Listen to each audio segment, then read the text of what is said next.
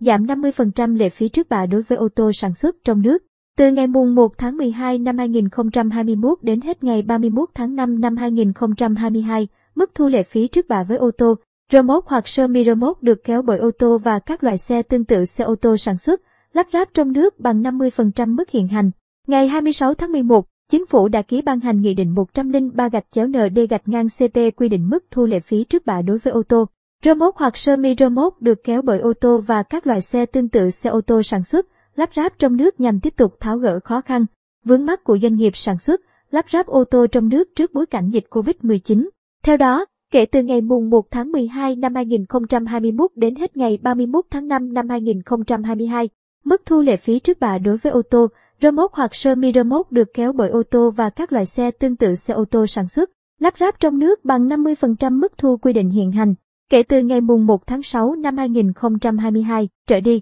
mức thu lệ phí trước bạ tiếp tục thực hiện theo quy định tại Nghị định số 20 gạch chéo 2019 gạch chéo ND gạch ngang CP ngày 21 tháng 2 năm 2019 của Chính phủ sửa đổi, bổ sung một số điều của Nghị định số 140 gạch chéo 2016 gạch chéo ND gạch ngang CP ngày 10 tháng 10 năm 2016 của Chính phủ về lệ phí trước bạ, các nghị quyết hiện hành của Hội đồng Nhân dân hoặc quyết định hiện hành của Ủy ban Nhân dân tỉnh, thành phố trực thuộc Trung ương về mức thu lệ phí trước bạ tại địa phương và các văn bản sửa đổi, bổ sung, thay thế, nếu có,